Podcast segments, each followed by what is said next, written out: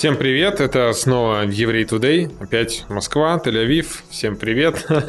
Привет из пасмурной Москвы, из солнечного Тель-Авива. Ай, не трави, слушай, не трави, мы тут сидели как раз недавно с Евой в баре и планировали поездку в Израиль, так что не трави. Прежде чем мы продолжим, я хочу всех попросить, кто слушает, обязательно подписаться на наш телеграм-канал и самое главное, писать нам фидбэки. Они до нас долетают а прямо обрывками где-то в Фейсбуке, кто-то пишет в канал. Нам важно их видеть, читать, это очень приятно. Самое главное, что это очень мотивирует. А самое главное, что вы можете для нас сделать, если вам понравился какой-то выпуск, понравились мысли из этих выпусков, то, пожалуйста, расскажите о нас или об этом выпуске у себя в соцсетях. Это здорово поможет нам э, заполучить еще новых слушателей. Ну что, сегодня мы с тобой давай попробуем поиграть в Рэй Брэдбери. Попробуем пофантазировать э, про будущее, а во второй половине мы поговорим с интересным гостем, который классно умеет э, тоже про это будущее рассуждать. Александр Ларьяновский, управляющий партнер Skyeng, и он знает все про образование, про будущее и про образование будущего. И мы об этом, обо всем попытаемся поговорить. Мы про образование будущего ничего не знаем.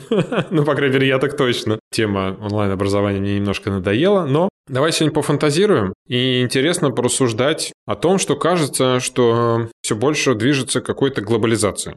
Я тебе сейчас набросаю своих мыслей, а потом ты тогда вступишь. Что мир движется к глобализации, как мы выяснили, даже гендер уже подвергли сомнению. Скажем так, для меня это выглядит так, что мы от картинки черное и белое переходим в какую-то просто невероятную гамму, из которой каждый может э, дернуть любой цвет и этому цвету как-то пытаться соответствовать. Но во всем этом многообразии мне кажется, что религия и вера, и самоидентификация через э, религиозные вещи, она остается по-прежнему очень полярной. То есть, если ты еврей, то ты иудей. Это несменяемая какая-то штука. И никуда, никуда нам не деться от этого. Мы даже услышали, как Йосиф поет. И кажется, что в этом глобальном мире это тоже должно измениться. Каждый будет себе выбирать то, что ему нравится, и не соответствовать каким-то строгим канонам, тем более заветам, которые были написаны очень много лет назад. Что ты про это думаешь? Я больше люблю Станислава Лема и Стругацких, или, по крайней мере, на этом сформировались мои представления о футурологии и прочим вещам, которые на самом деле очень религиозные, ну, по крайней мере, они бьются с нашими представлениями еврейскими о душе, о Боге, о будущем.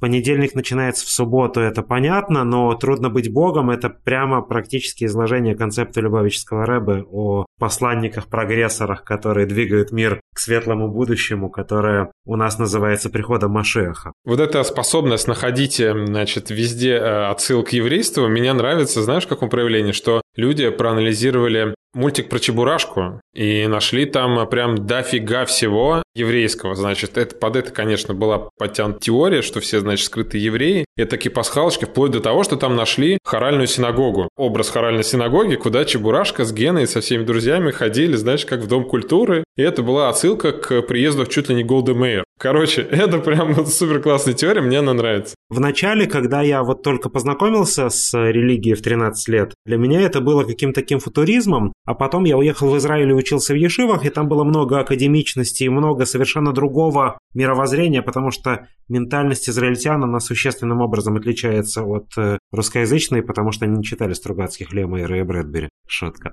Потом я поехал впервые вот после Ишивы, я там отучился 6 лет, я поехал на равинскую практику и встретил опять религиозную русскоязычную ментальность, которая находила как раз вот эти вот все пасхалки и пересечения, и я опять перестал жить в изоляции и перестал видеть нестыковки или пропасти или противоречия, которые есть между ними. Я думаю, что религия уже на сегодняшний момент, а если мы говорим про иудаизм, это 3333 года в этом году исполнилось от дарования Торы, существенно преображался несколько раз прямо кардинально. Когда-то, например, не существовало такого понятия, как еврейские общины, которые являются сегодня базовой структурой существования еврейского народа. А просто еврейский народ жил как народ. Нет такого понятия русские общины или украинские общины, ну разве что где-то в диаспоре. И то с натяжкой. На каком-то этапе в иудаизме появилась тема философии. Это значит, что до этого темы философии не было темы интеллектуальности как цели жизни или какой-то топовой ценности жизни не было, хотя сегодня, когда мы говорим на русском языке, но если не считают стереотипно евреев всех умными, то, по крайней мере, это где-то рядом. Еврей и умность. Даже, может быть, я глупый еврей, но я ценю умность. В отличие от какого-нибудь другого человека, который ценит что угодно, только не умность, душевность или еще что-нибудь. Кажется, с философией иудаизм просто подстроился под э, мировые общие тренды. Ты знаешь, на каком-то этапе возникает ощущение, что он подстроился и возглавил. Потому что когда ты будешь смотреть на топ-30 имен европейской философии или средневековой европейской философии, вот в средневековой ты найдешь Маймонида, Иуду Олеви, Хиздая Крескаса и Бангабероля, но и в современной философии, не беспокойся, там уже такое количество евреев, и это первые имена. За философию я, своб... я спокоен. Я думаю, что сегодня иудаизм активно преображается. Раньше я имею в виду последние лет 30, было активное движение мира в сторону глобализации, открытости границ и разрушения прочных стенок между сообществами, то сегодня на первом плане, конечно, технологический прогресс, диджитализация и технологии, которые просто в корне меняют нашу жизнь. Я думаю, что очень интересно будет, когда этот процесс закончится, а сегодня евреи религиозно не находятся в войне с наукой и технологиями, полно ученых, бизнесменов, э, визионеров, людей либо прям совсем true религиозных, либо очень рядом или очень сочувствующих, я думаю, что это влияние должно преобразить наше общество и роль, которую играет религия в жизни людей, как религиозных, так и нерелигиозных, очень сильно. Ты сказал, что в иудаизме и у евреев появились общины. Но ведь кажется, что общины – это как раз какой-то атовизм, который, по идее, должен уйти. Почему, во-первых, евреи пытаются кучковаться в каких-то разных э, местах или по каким-то разным признакам? Хотя европейские и восточноевропейские никто не кучкуются. Всем как бы ок, жить на одной большой земле. Только евреи пытаются кучковаться как бы еще на одной земле, но еще как-то внутри очень сильно между собой делиться. И на разные общины. Хотя, казалось бы, вот уж кто должен быть единый, так вот это точно евреи. Не соглашусь с тобой. Мне кажется, что общины – это прямо натуральная история, необходимая такая ячейка общества. Как в календаре есть э, натуральные циклы, ну там месяц или год, а есть ненатуральный цикл, но все его воспринимают э, как нечто неотъемлемое, это неделя. Вот если ты подумаешь, как неделя отслеживается в каком-либо природном цикле ты не найдешь э, такой закономерности, как у года и месяца. Ну, мы не будем сейчас говорить про то, что это евреи с шабатом придумали. Сейчас разговор не об этом. Но это прямо натуральная история. Также и в вопросах группирования людей есть э, довольно натуральные, может быть, даже биологические моменты, как народ или как семья. Без семьи просто не получается потомство. Народ – это какое-то большое объединение национальное для больших интересов, но тоже, в общем-то, на биологической основе. А вот то, что евреи называют общиной, оно в разных народах или в разных сообществах просто по-другому называется. У тебя есть сообщество, которому, или даже сразу несколько сообществ, в которых ты состоишь. Это могут быть профессиональные общие знаменатели, объединяющие, или на уровне хобби. Это может быть человек, принадлежащий к общине перфекционистов или принадлежащий к общине гуманистов. Это сообщество людей шире, чем семья, уже, чем народ, с которыми ты чувствуешь себя своим среди своих. И вот то, что мне кажется, что изменится в ближайшие десятилетия а, в еврейском народе, это не то, будут ли общины. Их рано хоронить, их несколько раз уже хоронили, я думаю, что изменится роль, которую играет община в жизни еврея. Просто если раньше ты жил в условном Ужгороде и был там евреем, во-первых, у тебя вокруг Карпаты и до ближайших евреев тебе далеко, а до дальних так вообще бесконечное расстояние. Во-вторых, у тебя нету ни транспортной, ни информационной коммуникации, и ты в своем местечке или в своем городке вынужден иметь все, что тебе нужно, иначе этого просто нету в твоей вселенной. То есть, если у тебя нету врача в твоем городке, у тебя нету медицины. Если у тебя нету человека, которого мы сегодня назвали психологом, у тебя нету психологической поддержки. Если у тебя нет человека, который сужает деньгами, то нету банковской системы и так далее. А сегодня мы живем в мире, когда совершенно нету темы черпать вот эти вот потребности локально. Ты все сел в Skype или в Zoom и получил все дистанционно. Даже то, что считал еще пару лет назад, что ну этого для Zoom точно нет. А оно да, есть молитвы в зуме и есть э, фарбренгены в зуме. Фарбренген – это такое хасидское застолье, когда люди выпивают и говорят по душам, каждый садится со своей бутылкой и рюмкой своего компьютера, а на экране у тебя может быть такое количество людей, с которым ты никогда в жизни бы за столом и не усидел. А еще, поскольку мир перестает быть враждебным к евреям, по крайней мере, если мы говорим про Запад, то получается, что мы можем черпать best practices отовсюду, а община перестает играть роль поставщика базовых услуг, без которых у тебя нету просто твоей цивилизации. Тогда община вынуждена, мне кажется, если не хочет потеряться, если не хочет исчезнуть, она вынуждена предоставлять что-то, что окружающий мир не предоставляет. Чем именно это будет, это открытый вопрос. Я у себя в общине ищу кросс-предметные стыковки, когда я возьму, условно говоря, математика и равина и дам на стыке математическо-равинскую историю, вот этого в другом месте не получат. Или, например, я слышал недавно такой пример, что некий университет офлайновый, когда выходил в онлайн, решил привлечь гуманитариев, и в результате у них получились микс гуманитарно-технические дисциплины, где математическими методами исследуется то, что ценно гуманитариям, как, например, эмпатия между людьми, то есть появляется алгоритмика в таких вопросах. Вот я ищу вот такой комбинаторики в общине, когда община даст 1 плюс 1 равно 3, и община объединит вокруг себя разных евреев, и вот это разное сочетание даст особенные цимысы, возможно, это будет завтрашним днем общины. Община станет местом силы и местом притяжения, где ты можешь найти что-то небанальное. Иди знай, может быть, это будет завтрашний день общины. Касаемо общины, кажется, что общинам чуть легче трансформироваться, чем там, в целом иудаизму, как течению, как религиозному течению, как вот и евреям. Ой, слушай, вообще религия – это крайне медленная история. Сразу по нескольким причинам. Во-первых, это огромная система, а чем больше система, тем медленнее она трансформируется. Во-вторых, у этой же системы есть главная ценность или главный актив – это что-то, что было в истории. И ты,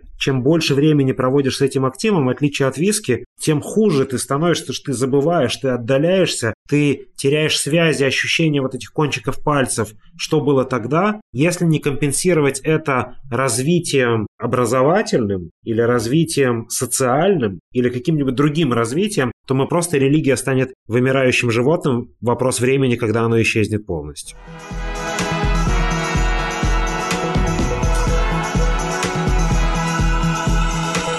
Если мы говорим про образование, как происходит образование, например, в Ешивах? Давай представим или поговорим про еврея, который родился в ортодоксальной еврейской семье. Я, поскольку не родился, я не знаю. Вот какой он путь проходит до своего общемирового совершеннолетия, не еврейского, а там, ну, 18 или там 20 лет, например. Вот где он э, проводит свое время и где он получает образование? Слушай, мы не согласовывали этот вопрос, но он прямо не в брови, а в глаз, потому что вот он прям лучше всего вскрывает все, о чем мы говорим. Я черпну немножко издалека. Полторы тысячи лет назад и две тысячи лет назад образование в еврейском народе строилось следующим образом. Детей с трех-пяти лет отправляли учиться читать. Дальше они тусили вокруг ученых взрослых, слушали. Кто был талантливым оставался слушать, кто не был талантливым, уходил в огород помогать маме папе работать, потому что выживать. Естественно, там оставались единицы. Из этих единиц постоянно шел отсев, отсев за отсевом, и тогда ешивы или вот такие учебные заведения, они назывались виноградниками, потому что там люди сидели кругами или рядами, такими как виноградные ряды. Кто продвинутый, тот ближе к центру, а в центре сидели топчики, которые знали все. И на самом деле вся образование строилось на том, что слушали тех, кто сидел в центре, а те, кто дальше по радиусу передавали дальше, что они услышали. Потом эта система была разрушена, и так появились еврейские книги, потому что возникла необходимость не потерять все это образование. Начали писать книги, и ближе к 18 веку, 17 веку не было так называемых образовательных систем. Каждый в своем местечке, все было максимально децентрализовано. Был какой-то меламед, то есть преподаватель, который учил детей читать, писать на иврите, базово знать Тору. Дальше, опять же, ходили слушать равина, те, которые хотят продолжать дальше, все остальные шли в лавку, в огород, пасти коров, торговать. А потом появились ешивы в веке 18, 19, 20. Это стало прямо главным трендом, когда появляется нечто похожее на то, что мы сегодня называем академическим учебным заведением, когда ты туда отправляешься на определенные часы. Возможно, это boarding school, то есть это с общежитием, ты там живешь, а не дома. Больше времени тратить, лучше учиться. И там есть предметы, сетка расписания, преподавание так далее. Вот тут, собственно, мы подходим к сегодняшнему дню. Сегодняшний религиозный человек, он идет в школу, как и все. И класса до 7-8 он изучает в одних школах только еврейские предметы, в других школах еще и общеобразовательные. Есть школы, в которых вообще не учат ни математику, ни природоведение, вообще ничего, только еврейский предмет, ну, может быть, арифметику базовую учат и грамматику. Но в большинстве сегодня школ, конечно, учат э, общеобразовательный предмет до 7-8 класса. После этого идет старшая школа, и назовем это условно бакалавриат, когда люди идут в полное погружение в еврейские предметы, то есть э, Талмуд, э, Аллаха, законы Торы,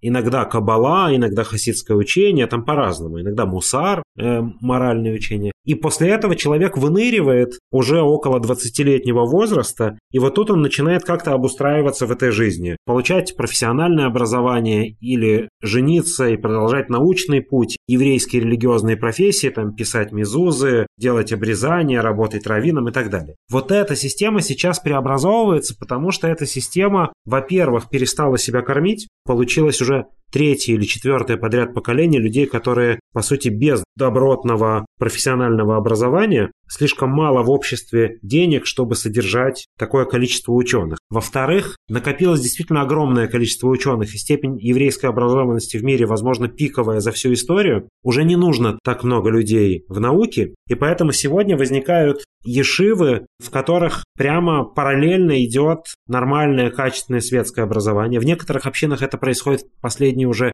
50 лет. Со временем это становится нормой и того, что называется ортодоксального мира, когда люди получают профессиональное образование, еще и потому, что, например, университеты перестали быть кузницей нового общества, где отряхивают прах с наших ног. Вот эти вот все предрассудки, это перестало быть войной с религией, и сегодня многие религиозные люди идут э, в универы и в нормальное высшее образование, и наоборот, светское образование интегрируется в религиозные системы, и все больше людей совмещают хорошее религиозное образование с хорошим светским в зависимости от семьи в разном балансе. Одним важнее, чтобы дети знали нормальную математику, физику, ну и Тора была не чужой, а у других наоборот, нужно нормально знать Тора, ну и чтобы математика и физика была не чужой. Ну, то есть кажется, что еврейский ребенок должен учиться больше, потому что помимо общих светских знаний, которые нужны всем и которые нужны для того, чтобы поступить в какой-то нормальный институт, и дальше продолжить карьеру, да, он еще должен посвятить себя изучению еврейских наук. Из смешных моментов в, в Ешивах каникулы летние три недели,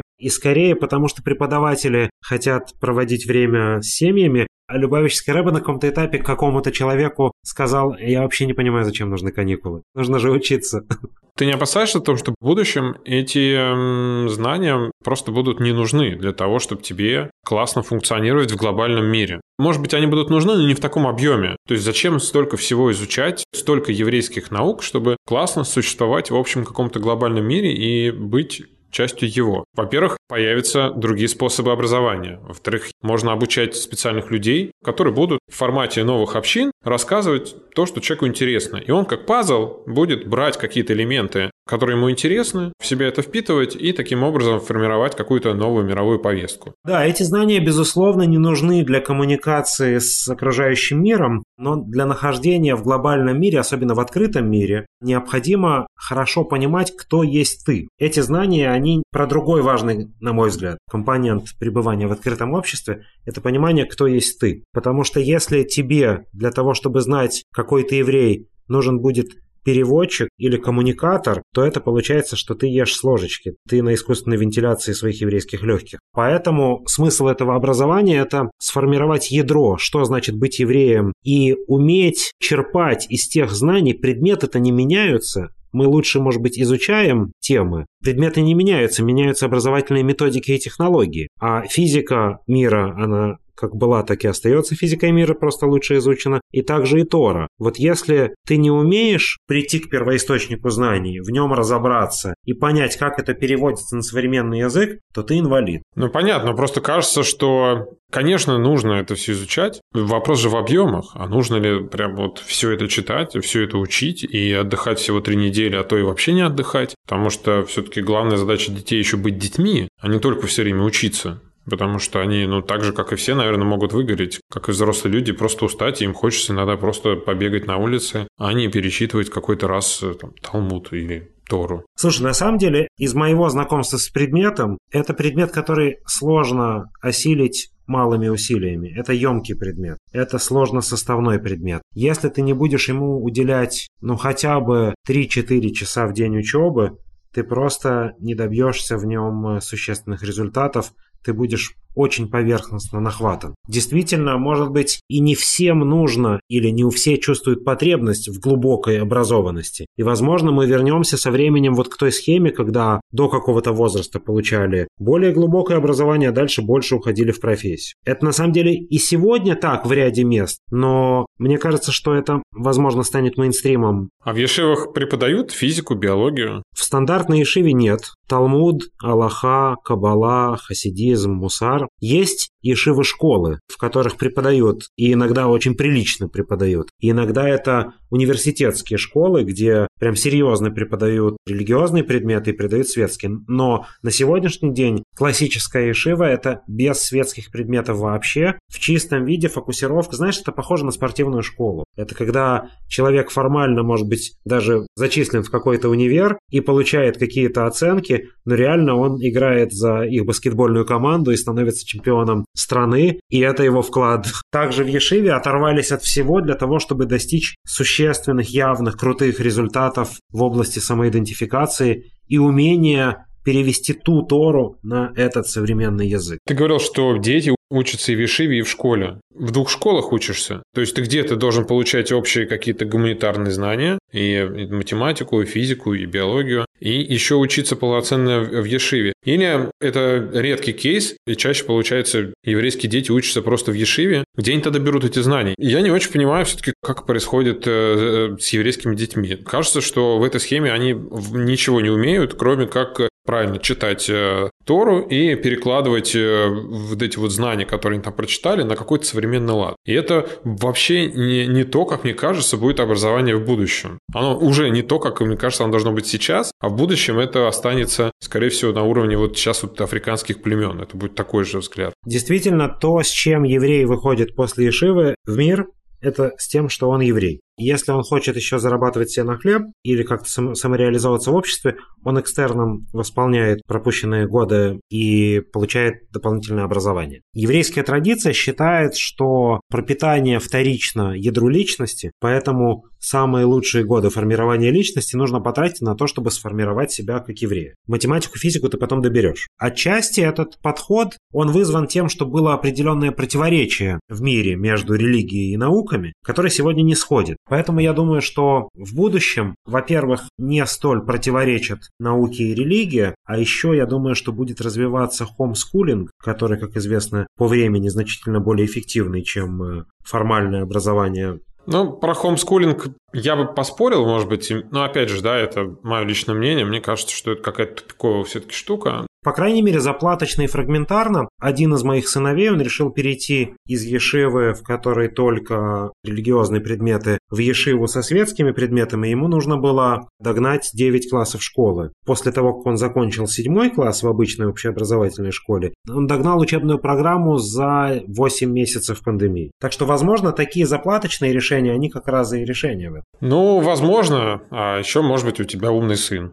И по нему нельзя, э, это, как, знаешь, ошибка выжившего, и по нему нельзя равнять всех, например. Да, я это прекрасно понимаю и согласен. И здесь, конечно, ну вот такие скачки это не самое здоровое дело для формирования личности. Но посмотрим, как это будет формироваться. В любом случае, я не специалист в выстраивании образовательных процессов. А в таких вопросах, я обычно это говорю про иудаизм, но образовательный процесс не, не менее сложная история. Лучше спрашивать профессионалов. И, конечно же, мы будем действовать методом э, пробы ошибок, совершая какие-то ошибки, выстраивая какие-то новые пути. Как ты думаешь, выглядело бы общество, ну вот, например, еврейское общество, где э, все проходили бы через ешивы и потом добирали бы знания? Было бы оно на том же сейчас уровне, на котором находится условно весь мир, или оно бы отстало? Потому что мне кажется, что оно бы было бы сильно позади. Мне кажется, что в нормальном натуральном обществе будет секторальное распределение. Кто-то, кто талантлив в Торе, продолжит и будет full тайм ученым Торы, и это его вклад в еврейский народ. Кто-то, возьмем другую крайность, талантливый бизнесмен или математик, пусть он получит азы, что такое быть евреем, но чтобы он, когда пришел в синагогу, не чувствовал себя там чужим, набрал какие-то базовые знания и дальше пошел развиваться в математику. Ну и так далее по кластерам каким-то, по интересам, по способностям.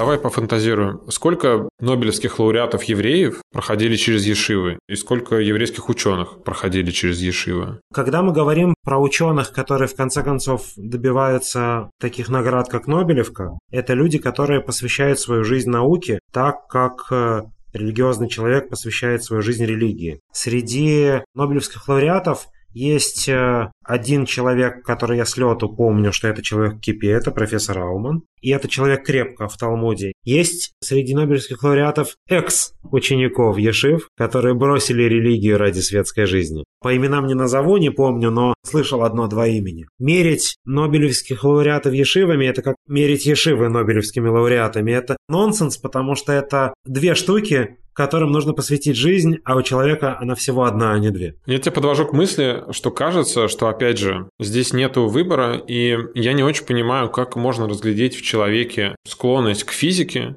не понимая в этой физике условно ничего. Как ты можешь разглядеть в человеке и дать ему возможность. Все гуманитарное образование строится по типу того, что мы тебе дадим базовые какие-то предметы, ты начнешь их учить, станет видно, куда у тебя мозг условно лучше работает. Лучше ты считаешь, или ты классно что-то делаешь, понимаешь, как работают клетки, готов в этом зарываться, и дальше ты начинаешь выруливать в эту сторону и добиваешься какой-то определенной высоты, и, может быть, получаешь Нобелевку. Когда кажется, что ты идешь по пути круглосуточного изучения там, Талмуда, у тебя просто нет возможности проявить себя в каких-то таких... Ну, либо это, опять же, редкий случай. Это не станет массовой историей. А мы тут с тобой все-таки про будущее. А в будущем нужны все как мы уже поняли. И вот мне кажется, что людей при таком подходе, как сейчас, евреев, изобретающих лекарства и вакцины, при такой схеме будет меньше, чем при э, схеме, когда они будут образовываться всем наукам и дальше выбирать свой путь. Слушай, давай только не сводить все мироздание к еврейскому народу. Нет, постойте, подождите. Если вдруг так случится, что среди евреев не будет разработчиков вакцин, я боюсь мир или надеюсь мир справится без нас. Шутки шутками, конечно, это все вопрос вопрос семьи и неформального образования, когда родители занимаются легитимизированным насилием над личностью, что мы называем обычно красивым словом воспитание, когда родители задают что-то, когда есть кружки и лагеря, где можно попробовать себя, ну и, наверное, и ты так вырос, и я так вырос. Мы перепробовали в детстве миллион разных кружков, 99% бросили, а потом э, каждый что-то нашел для себя и вот в этом направлении пошел развиваться. Так что я думаю, ответ на твой вопрос – это семья и неформальное образование. Семья,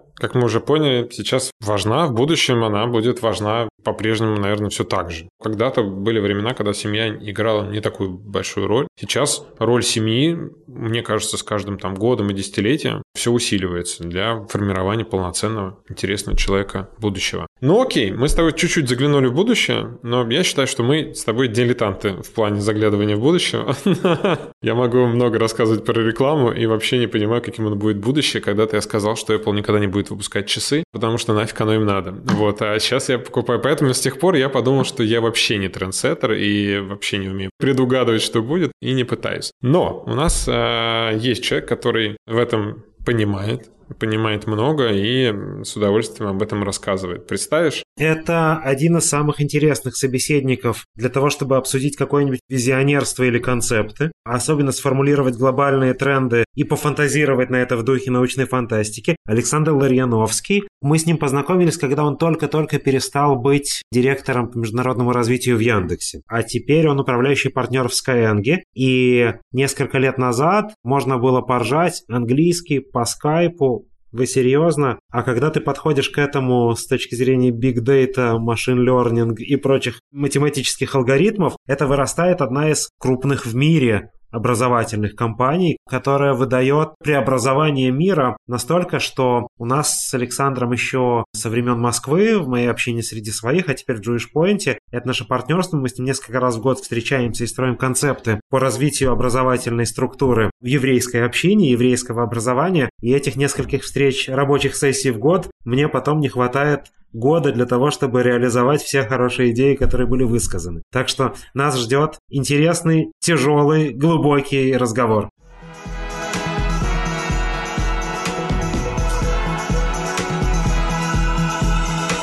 Сегодня у нас в гостях Александр Лариновский, директор по развитию бизнеса Skyeng. Все правильно? Да хорошие слова, что. Всем привет. У меня, наверное, первый вопрос, Александр. Ты считаешь себя евреем? Один из, наверное, самых сложных вопросов для меня. Да, в смысле, я считаю себя евреем, но я все пытаюсь по капле из себя вытравить страх, э, сказать это вслух. Почему? Реально, я когда, вот, не знаю, в, в Израиль э, приезжаю, вижу там людей, у которых, не знаю, там на одежде там шестиконечная звезда, э, у меня ощущение, что эти люди в опасности, их надо защищать. Они раскрываются, они подставляются, они уязвимы. Ну, блин, я не знаю, что с этим делать. Реально, мне очень трудно было все эти годы говорить, что там я еврей, начиная с того, что когда я заканчивал школу, там поступить в кучу вузов я не мог, ровно по той причине, что евреев туда не брали. Ну и, в общем, вот вот вся эта история всегда с детства говорили, что, в общем, на эту тему молчи. Ну, в общем, или как там было принято какое-то время назад, don't tell, don't ask. Но при этом, как я понимаю, ты атеист. Такое ощущение, что это взаимоисключающие вещи. То, что это взаимоисключающие вещи, э, тебе скажет об этом Йосиф. Я-то как раз просто, мне интересно. В определенном смысле, если мы привяжемся к понятию теоса в его греческом, римском или даже христианском значении, то быть религиозным евреем и атеистом это не противоречит. Слушай, ну да,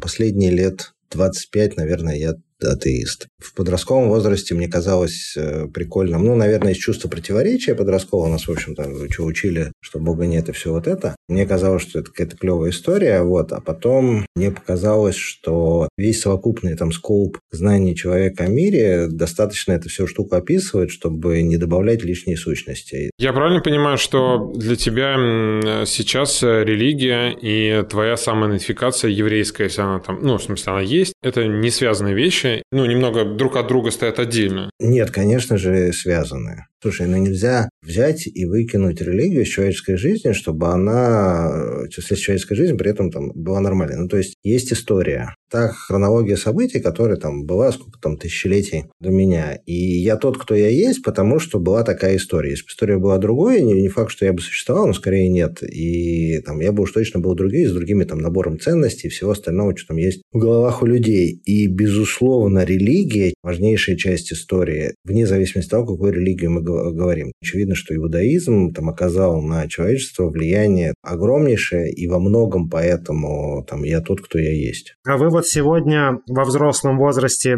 называете ли вы себя атеистом или нерелигиозным человеком? Я не знаю точно, как вы себя определяете. Я не сильно вижу разницу между этими вещами. Я понимаю, что там существуют агностики, существуют атеисты, то есть там то, тоже целая пеленка, но я вот в этот спор остроконечников с тупоконечниками никогда не вступал, поэтому для меня это все очень тождественные понятия. Получается, что в вашей жизни нету Бога. Ну да, наверное, в моей повседневной жизни его нету. Я знаю о том, что есть огромное количество людей, для которых он существует, и поэтому есть там куча вещей, которые так или иначе влияют на мою жизнь, с этим связаны. Ну, начиная от, прости господи, российских э, законов про оскорбление чувств верующих, э, я понимаю, что это не сильно связано с Богом. И заканчивая привычными речевыми оборотами в обычной жизни, не знаю, там 360 дней из 365 об этом не думаю. А у вас просто Бога нормального не было? Еще раз говорю, есть большая вероятность, э, что он существует. Да, вопрос в том, что мне до сего момента как-то не было нужно его существование. И без него все худо-бедно хорошо. Нет, при этом, когда я прихожу в старый город в Иерусалиме и там подхожу к стене плача, я, безусловно, чувствую некоторый пиетет. Не уверен, что прям вот перед э, Богом, а скорее перед тем, для какого количества людей это важно. Мне надо кажется, что Йосиф просто скрытый продукт плейсмент. Или начинает по скриптам работать. Типа, а у вас нет нормального Бога? А что вы скажете, если вы попробуете наше предложение?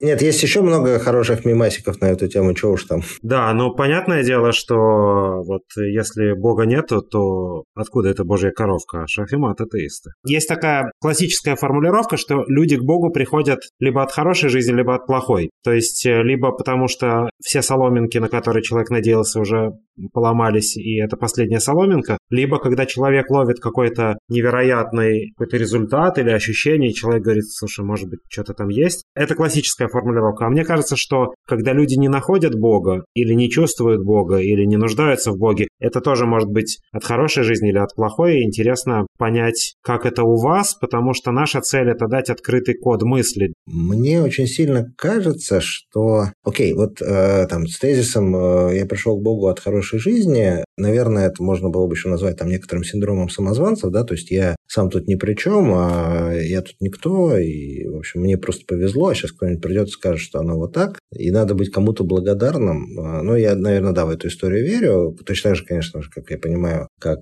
э, люди, отчаявшиеся, приходят к Богу. Мне кажется, что в целом эта история про некоторый локус ответственности за жизнь. То есть кто крайний, кто в конечном счете отвечает за мою жизнь, я сам или кто-то другой. То есть кто принимает э, решения и последствия. То есть мне кажется, что если я говорю, что, в общем, тут, тут есть некоторый бог, то и все идет по его воле, то я могу аккуратненько часть туда делегировать, э, сказать, что, ну, в общем, это не я виноват э, или не я заслужил. Вот. Мне достаточно сложно так думать. Мне все-таки проще думать, когда говоришь, неважно, что если я там шел по улице, мне на голову упал кирпич, то это все равно моя ответственность, потому что я не посмотрел наверх, и вообще моя жизнь, больше никто другой за это не отвечает. Не, не подумал думал, что надо носить каску, пока ходишь на улицу, ну, в общем, ты и отвечай. Понятно, что случайность, там, все, э, все вот это. Когда я беру на себя точку ответственности, мне сильно проще принимать э, и удачи, и неудачи, и говорить, что это я. А если мы уйдем от понятия локуса ответственности или локуса контроля, просто посмотрим на эту тему с точки зрения, ну, такого нормального адеквата. Понятно, что я отвечаю за выбор, который я делаю в своей жизни. Прямые выборы, то есть когда я оделся холодно в холодную погоду и простудился. И косвенные выборы, я решил пойти по этой улице, а там свалился кирпич. Я, конечно, кирпичом не управлял, но понятно, что я принял решение пойти по этой улице или там не посмотрел наверх, не падает ли оттуда что. А если мы посмотрим на это с позиции того, что понятно же, что я не, не инженер жизни, не инженер мироздания. И вне моей зоны контроля и вне сумм зон контроля и ответственности кто-то рулит этой партией? Я думаю, примерно следующее. Мысленно попытался сделать такой эксперимент, взял и поменял в пятикнижии по смыслу, еще раз говорю, недословно, слова «бог» на законы физики. И не потерял никакого смысла. И если заменить это на слово, там, например, «энергия», в физическом смысле этого слова, то тоже будет все примерно «ок». Мне нравится на хаос менять. Как-то сразу становится все спокойно. Вот хаос всем управляет. Это просто хаос, и мы не можем на него влиять. Если смотреть на жизнь, то это движение против хаоса. У тебя жизнь начинается с некоторого набора аминокислот. Дальше, с точки зрения эволюции, там, миллиард э, с копейками лет усложнялось, усложнялось и продолжает усложняться. Да? То есть, э, это как раз некоторое антинаправление в сторону энтропии там, а, неживого мира. Вот. Поэтому тут вопрос э, большой с этой точки зрения, хаос или не хаос. Но факт, что энергия, которая может быть и хаосом, и порядком, в зависимости от применения, это точно ближайший аналог Бога по смыслу вот то, что я вижу в текстах. Понятно, что для того, чтобы признать какие-то высшие силы, будь то высшие силы религиозные или высшие силы физические, силы, которые не подвержены менеджменту нами, а не нужно быть религиозным человеком, это, так сказать, очевидно. Вопрос, если у этой высшей силы личность и заинтересованность в какой день ты черкнешь спичкой и что ты положишь себе в рот. У нас, когда был в Клабхаусе там, полгода назад батл на эту тему, я все время пытаюсь представить себя ну, ты менеджер, да, у тебя есть тысяча человек э, в компании, которыми ты пытаешься управлять. Вопрос даже не в том, что могу ли я управлять, микроменеджерить всю эту там тысячу человек. Вопрос, хочу ли я этого делать. Хотел бы я полностью продумывать все эти детали до мельчайшей подробности. И если да, то зачем бы мне это было нужно? Особенно если все это дело мультиплицировать на количество звезд э, в небе и обитаемых миров, то в результате у тебя там получается система настолько сложная, что вопрос, зачем бы я хотел это делать, мне не приходит вообще в голову ни одного даже отдаленного варианта ответа. Я понимаю, зачем бы я хотел, чтобы люди как-то поступали. Я понимаю, зачем бы я давал там заповеди, но уж точно бы я меньше всего на свете хотел это думать, какой карман положит руку. Точно нет. Может ли Бог выгореть? Возникает вопрос. На эту тему снято несколько хороших фильмов и сериалов. Догма, например. Блин, Догма обожаю. Чудотворцы. Там же эти шикарные истории про выгорание Бога. А давайте придумаем, что это такое корова с длинной шеей. Скажи, что сейчас еврейского в твоей жизни присутствует в плане самоидентификации? Ходишь ты, может быть, в синагогу или тебе важно общество, какие-то другие атрибуты общения? Вот с Равином, с нашим общим знакомым. С одной стороны, я, правда, честно, не умею встречаться с людьми по каким-то вот таким признакам. Национальность, рост, э, цвет волос, не знаю, там, ориентация, вот это. Ну, то есть, либо человек интересен, либо человек не интересен. Важная история. А уж откуда он там пол, происхождение и все остальное, кажется, самая несущественная история. При этом, безусловно, там, наверное, на 95% благодаря Иосифу в моей жизни стало чуть больше еврейского. Еще мне там супер интересные э, люди с очень нетривиальным мышлением, поэтому там вот проекты Иосифа типа вот этой русской синагоги, это, конечно, просто он сам по себе супер увлекает э, на эту тему там разговаривать. В чем еще, кроме Иосифа, реализуется еврейство Саши Ларьяновского? Немножко все-таки начал заниматься языком, стал чаще бывать в Израиле, я начал думать на тему того, хочу ли я там жить на постоянку. Наверное, больше пока ни в чем.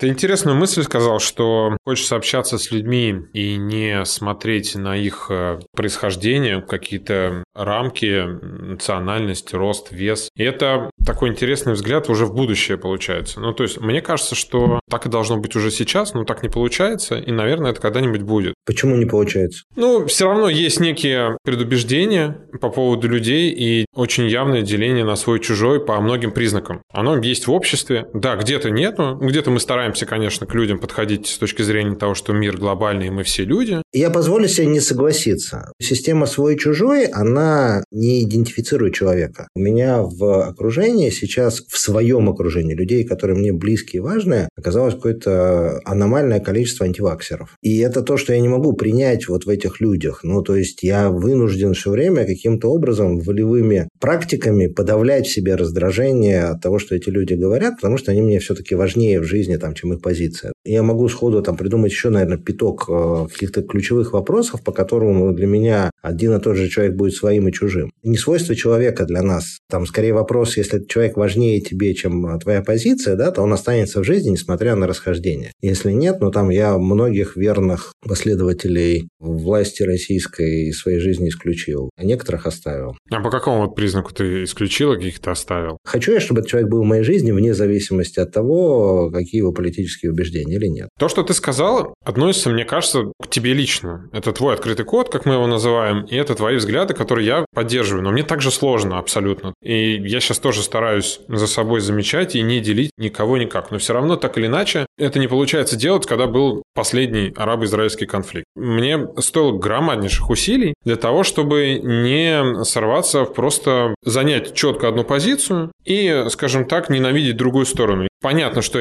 ясно за кого я, ясно, что я поддерживаю политику Израиля, но при этом с той стороны, так или иначе, для меня все равно люди, а не какие-то обезличенные террористы, которые действуют там просто потому, что они террористы. Это чуть сложнее в обществе, когда любой происходит конфликт, все моментально поляризуется. И в России также, скорее всего, поляризуется и в Израиле, потому что, может быть, опять же, у меня такой странный срез. Я знаю много русскоязычных израильтян, которые также моментально, как и российское общество, моментально поляризуются. Оно прям сразу делится на черное-белое и э, исчезают полутона. Мне кажется, мы в какой-то дихотомию не в ту ушли. Я же не сказал, что делить плохо, упаси Боже. Нет. В смысле, вот это вот деление абсолютно нормальное явление, когда ты понимаешь, как э, результат этого деления ты можешь воспользоваться. Ну, то есть я могу себе представить ситуацию, когда я делю людей по росту. Просто потому, что, не знаю, там, мне, мне нужен кто-то, кто залезет в форточку, ну, то есть это абсолютно нормально. Чаще всего здесь мы не осмысленно это делим, а клише ставим. Он еврей, и поэтому он вот такой. Да нет, ну, упаси Боже. Ну, то есть, в смысле, вот это глупая история. Или там женщина не может быть менеджером, да, там, или ученым, еще что-нибудь. Подобного рода вещи, деления не дурацкие. Когда ты начинаешь спрашивать, почему, все будет зависеть от того, насколько э, там, реципиент э, тщательно зафиксирован и будет отвечать по этому правду. А тут была интересная мысль про свой-чужой и про сложность э, монолитного или моногамного определения. Считаете ли вы, что существует такая общность, как еврейский народ? Она точно существует. Важно, что люди себя так идентифицируют, и это важная история. Может быть, кого-то это обидит аналогия, но рыбаки, они тоже себя идентифицируют. Я рыбак, ты рыбак. Нам всегда будет о чем поговорить. По каким-то критериям они не идентифицируют себя, там, типа, я вожу машину. Я ношу желтые майки, это там не является отличительной чертой. Ну, то есть, иными словами, если люди себя отождествляют с некоторым обществом, то оно точно существует. А что может являться общим знаменателем, если это множество включает такие разные критерии, такие разные разделения, полярные порой? Мы же говорим мужики. Я себя, представляешь ли ты себя к мужчинам? Да, конечно, безусловно. Но здесь все просто и понятно, у нас есть пенис. Но все остальное у нас разное. А что является пенисом у евреев? Мне кажется, что это самоидентификация. Я себя так называю, я себя так считаю. А есть ли в образовании будущего место самоидентификации? Вообще ничего другого нет, по большому счету. Предсказывать будущее вообще штука неблагодарная. Мы не предсказываем, мы рассуждаем. То есть вот есть тренды, которые вот заметны, маловероятно, что они сильно и быстро изменятся. Вот одним из таких трендов в мире является индивидуализация, персонализация. Я не имею в виду, что человек там независимо от всего остального, а человек хочет получать персональную услугу и персональный товар. И все отрасли к этому движутся, просто с очень разной скоростью. Первыми были стриминговые алгоритмы. Тот плейлист, который вы слушаете, он лично ваш, ни у кого другого в мире такого нет. Ваша подборка фильмов, которые вы смотрите, тоже индивидуально для вас. Дальше все начинает двигаться в эту сторону. Медицина, которая изначально жила по принципу одно лекарство для всех, потом начала все тоньше и тоньше и тоньше там, избирательного действия лекарства, а сейчас медицина думает, а, про то, как делать это с учетом персонального кода ДНК человека, б, доносить нужное количество молекул прямо в нужную точку конкретного человека, вот это очень индивидуальная медицина. Она про то, что вот я стою в центре некоторого фокуса, и компания, бренд, услуга, она обращена именно ко мне. И образование идет ровно в эту же сторону, тоже с некоторой скоростью. 200 лет назад существовали частные репетиторы э, только у очень богатых людей. Сейчас эта услуга становится по-настоящему массовой. Она уходит от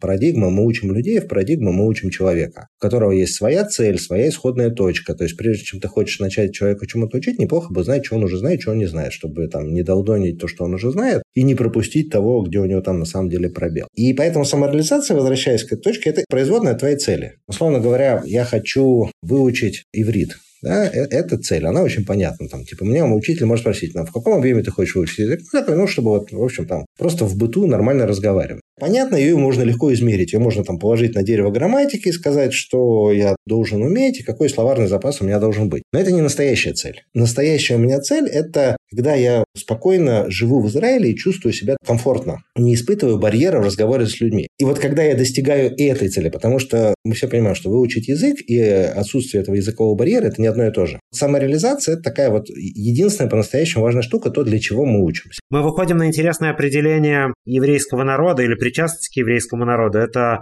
получается, платформа, экосистема или, если хотим по-модному, метавселенная, в которой я оставил данные своей кредитной карточки и завел профиль. Вот половина отсюда, да, только вопрос, зачем я это сделал. А это какая разница? Вот это, собственно, нас и разнит. Мне кажется, это нас объединяет как раз. Я думаю, что у нас ответ будет одинаковый. У нас методы будут разные, ответ-то будет одинаковый точно биологически эволюция ли, э, божественный промысел ли, биологически любой человек, животные тоже, но мы сейчас про людей, стремится к максимизации собственного счастья. То есть наш мозг подталкивает человека к тому, чтобы он испытывал позитивные эмоции, выбрасывая определенные гормоны. Человек этого хочет. Задача образования, да, в этом смысле максимизировать человеческое счастье. Если это то же самое, я думаю, что вот э, можно сказать, здесь будет то же самое. Я ставлю свою кредитку, чтобы максимизировать свое счастье. Это должно дать мне больше счастья. Я должен почувствовать себя счастливым. А дальше вот уже мы будем э, спорить про то, что даст больше счастья. Когда ты лучше тренируешь свои нейросети с помощью образования или когда там,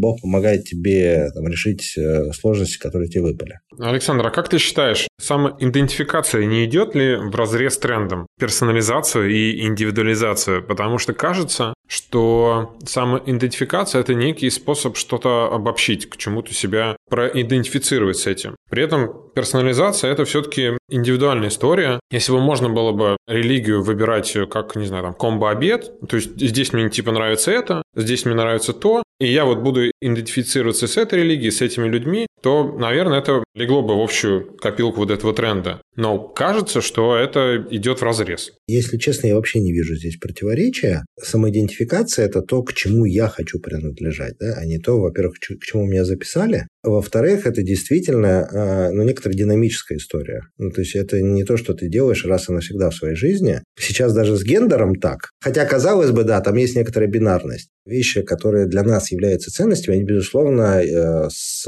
жизнью меняются. Там, темперамент – штука врожденная, а вот э, ценности, они могут достаточно сильно меняться, и самоидентификация по этому поводу тоже будет, конечно, меняться. Вопрос, насколько я готов, а, это признать, что я к этому хочу относиться, что это не стыдно, что это не больно, и за это там тебя никто не поругает и не, на, не нашьет на тебя там желтую звезду. А с другой стороны, это вопрос в том, что я не обязан теперь, после того, как я сделал этот выбор, всегда делать именно этот выбор.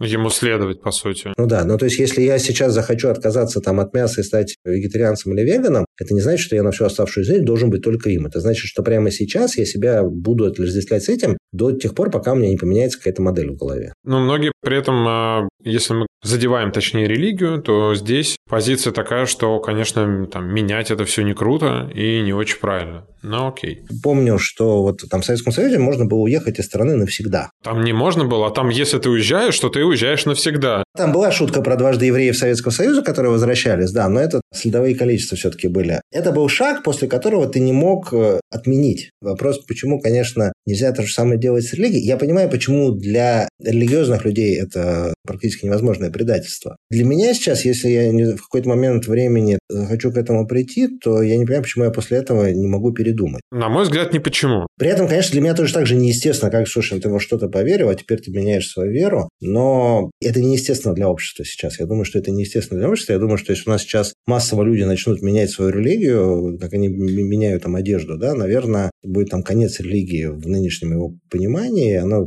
превратится во что-то совсем другое. Еще раз говорю, мне кажется, что вот ценности – это такая штука человеческая, которая очень сильно меняется с годами. Жить одними и теми же ценностями от младенчества до окончания жизни очень сложно. Поэтому, наверное, отношение к религии у людей такое же не гладкое. То есть тебе сначала одни вещи кажутся там значимыми, потом они перестают быть значимыми, тебе кажутся другие вещи значимыми. Вот это самая тяжелая такая история, что ты все время вынужден пересобирать э, себя, если для тебя это не некоторая слепая вера, просто что ты включил вот, вот так вот. Но она больше, правда, декларативная, да, там типа крестик повесил, все, я, значит, не христианин, я православный, как говорят там большинство. Слушайте, а мне как раз кажется, что вот эта вот история с комбо-обедом или с чем угодно, это и есть сегодня слепок человека, который что-то взял из иудаизма, что-то из христианства, что-то из разных других религий. Иногда это осознанный выбор, когда вот мне понравилась эта ценность, и я хочу эту ценность в себя внедрить. Или этот обычай, и я буду теперь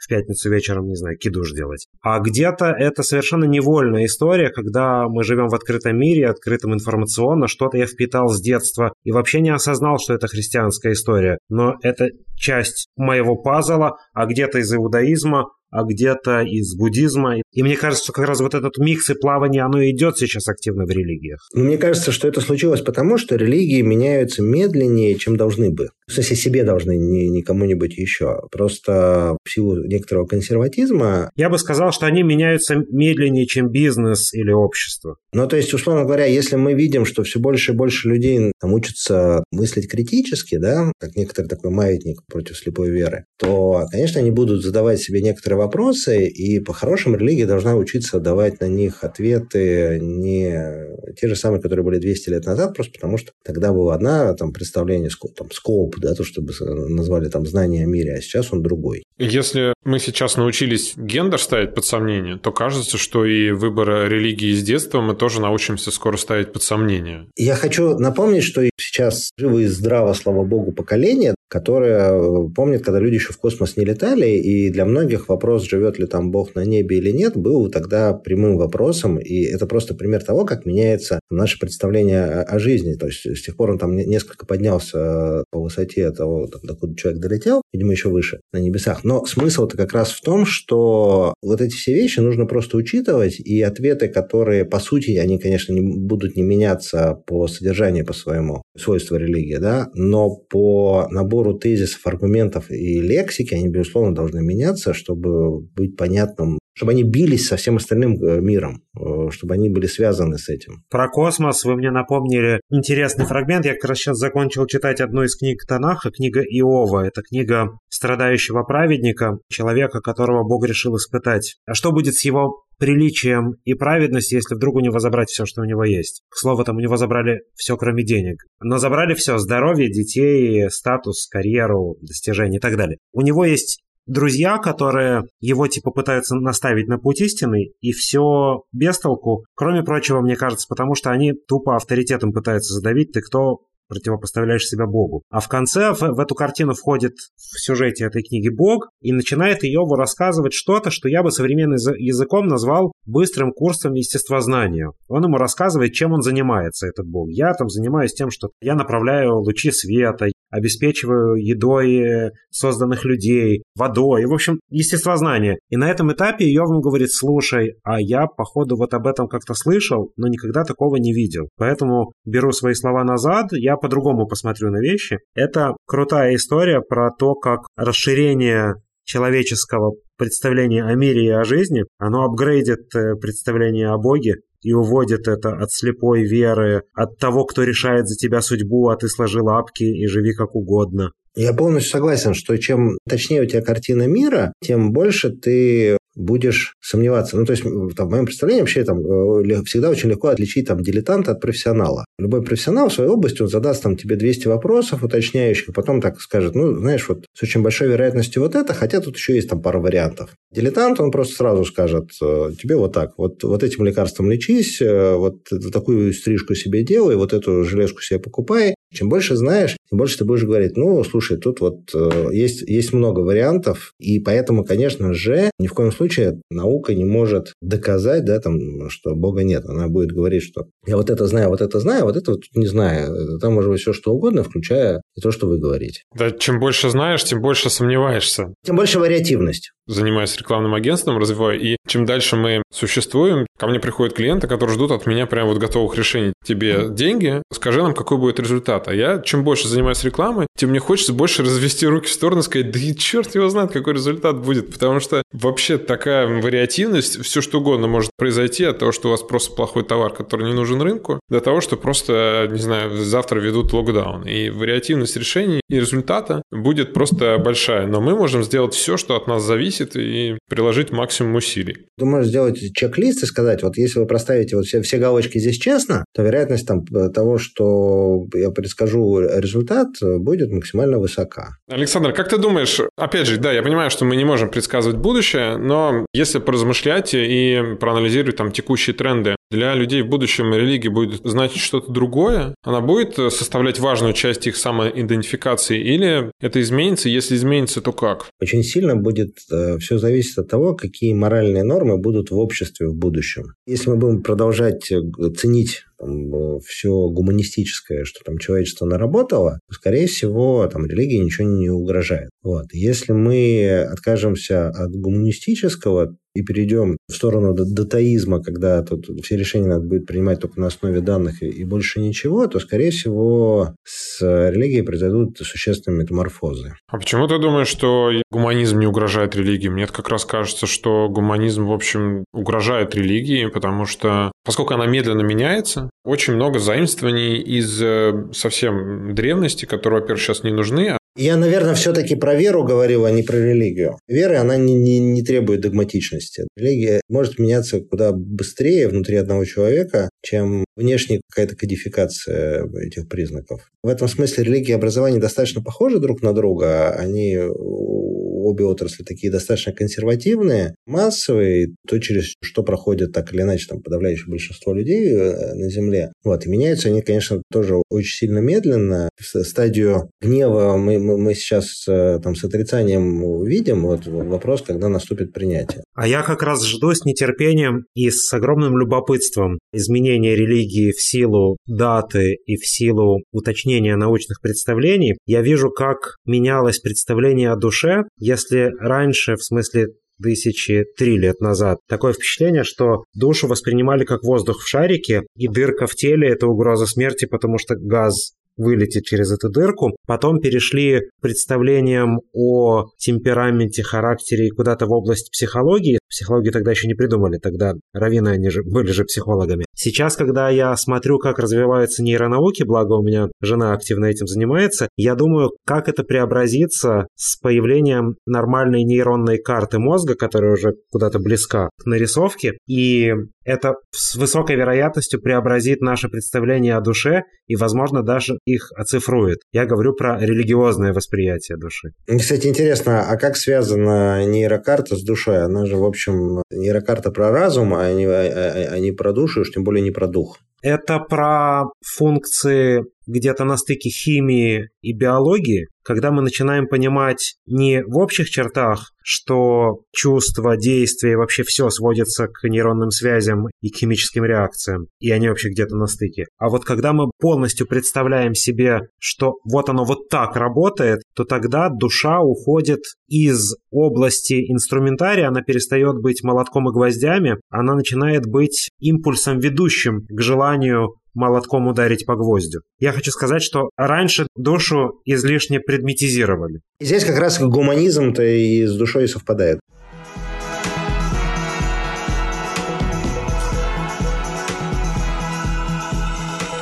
У нас есть Блиц, я предлагаю к нему перейти. Если бы был выбор становиться евреем или нет, ты бы что выбрал? Остаться евреем. Быть евреем – это считать других ниже себя? Вообще не про это. Быть э, евреем – это быть евреем. Другие, в смысле, такие же, как я, только не евреи. Или другие такие же, но евреи, да. Где бы ты расположил Израиль, если бы был Богом? На Средиземном море точно, но, возможно, юге Италии. О, Италия, кстати, уже набрала два у нас, два голоса. На ваш взгляд, субъективный, главное событие в истории еврейского народа со знаком плюс? Сделка Авраама с Богом. А со знаком минус? Холокост. Стыдно ли вам, когда другой еврей поступает мерзко? Даже если он не еврей, тоже мерзко. Ну, то есть мне стыдно за людей, которые поступают мерзко. Да, и еврейское напутствие своим и детям, и внукам. Нельзя понять, кто ты, пока ты не понимаешь свои корни. Невозможно. Если бы вас попросили сформулировать всю Тору на одной ноге, что бы вы сказали? Любой человек стремится к максимизации собственного счастья, и образование и религия могут ему в этом помочь. Если и когда Бог тебя спросит, был ли ты хорошим евреем, что ты ему ответишь? Да, я был хорошим, насчет евреев сам суди. Это был Александр Ларионовский, управляющий партнер Skyeng, образователь, хороший, непонятно, еврей, спросим у Бога. Спасибо, было очень круто и интересно. Спасибо. Спасибо, Саша.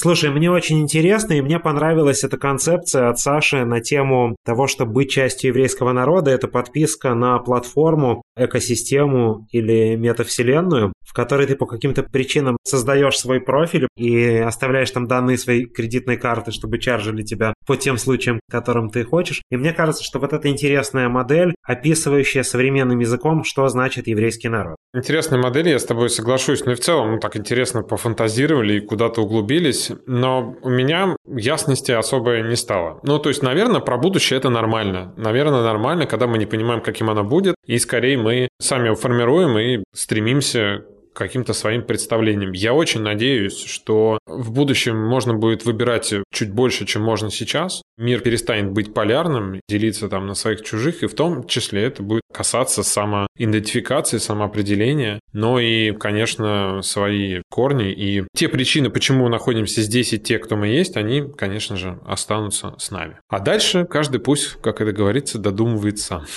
Ну что, тогда все. Спасибо, что слушали нас. Это Еврей Today. Еще раз напомню, чтобы вы подписывались на нас везде, слушали там, где вам э, нравится. Обязательно заходите в наш телеграм-канал. Там контента немного, но чем больше вас там будет, тем больше и мы туда будем что-то писать. И заодно не пропустите новые выпуски. Да, подписывайтесь на Jewish Point тоже в социальных сетях и следите за тем, что делает Йосиф. Я, кстати, хотел сказать, что очень круто. Всегда твой контент смотрится в ленте. Даже если мне это, например, не актуально, я просто слежу за тем, что ты делаешь, потому что это очень круто. Ставьте нам оценки на тех платформах, где вы нас слушаете, и пишите отзывы любым доступным способом. Мы все читаем читаем, нам все нравится. Это был подкаст «Еврей Тудей». Над выпуском работали авторы и ведущие Павел Кац, Йосиф Херсонский, редактор Саша Стародубцева. Отдельное спасибо за помощь Мусе Кудрявцевой и Ивану Калашникову. Подписывайтесь на наш подкаст и слушайте там, где удобно. Мы есть на всех подкаст-платформах. Обязательно ставьте нам оценки и оставляйте свои комментарии. А еще расскажите о нас своим друзьям и знакомым. Это поможет подкасту стать популярным. Шалом и до встречи в следующих выпусках.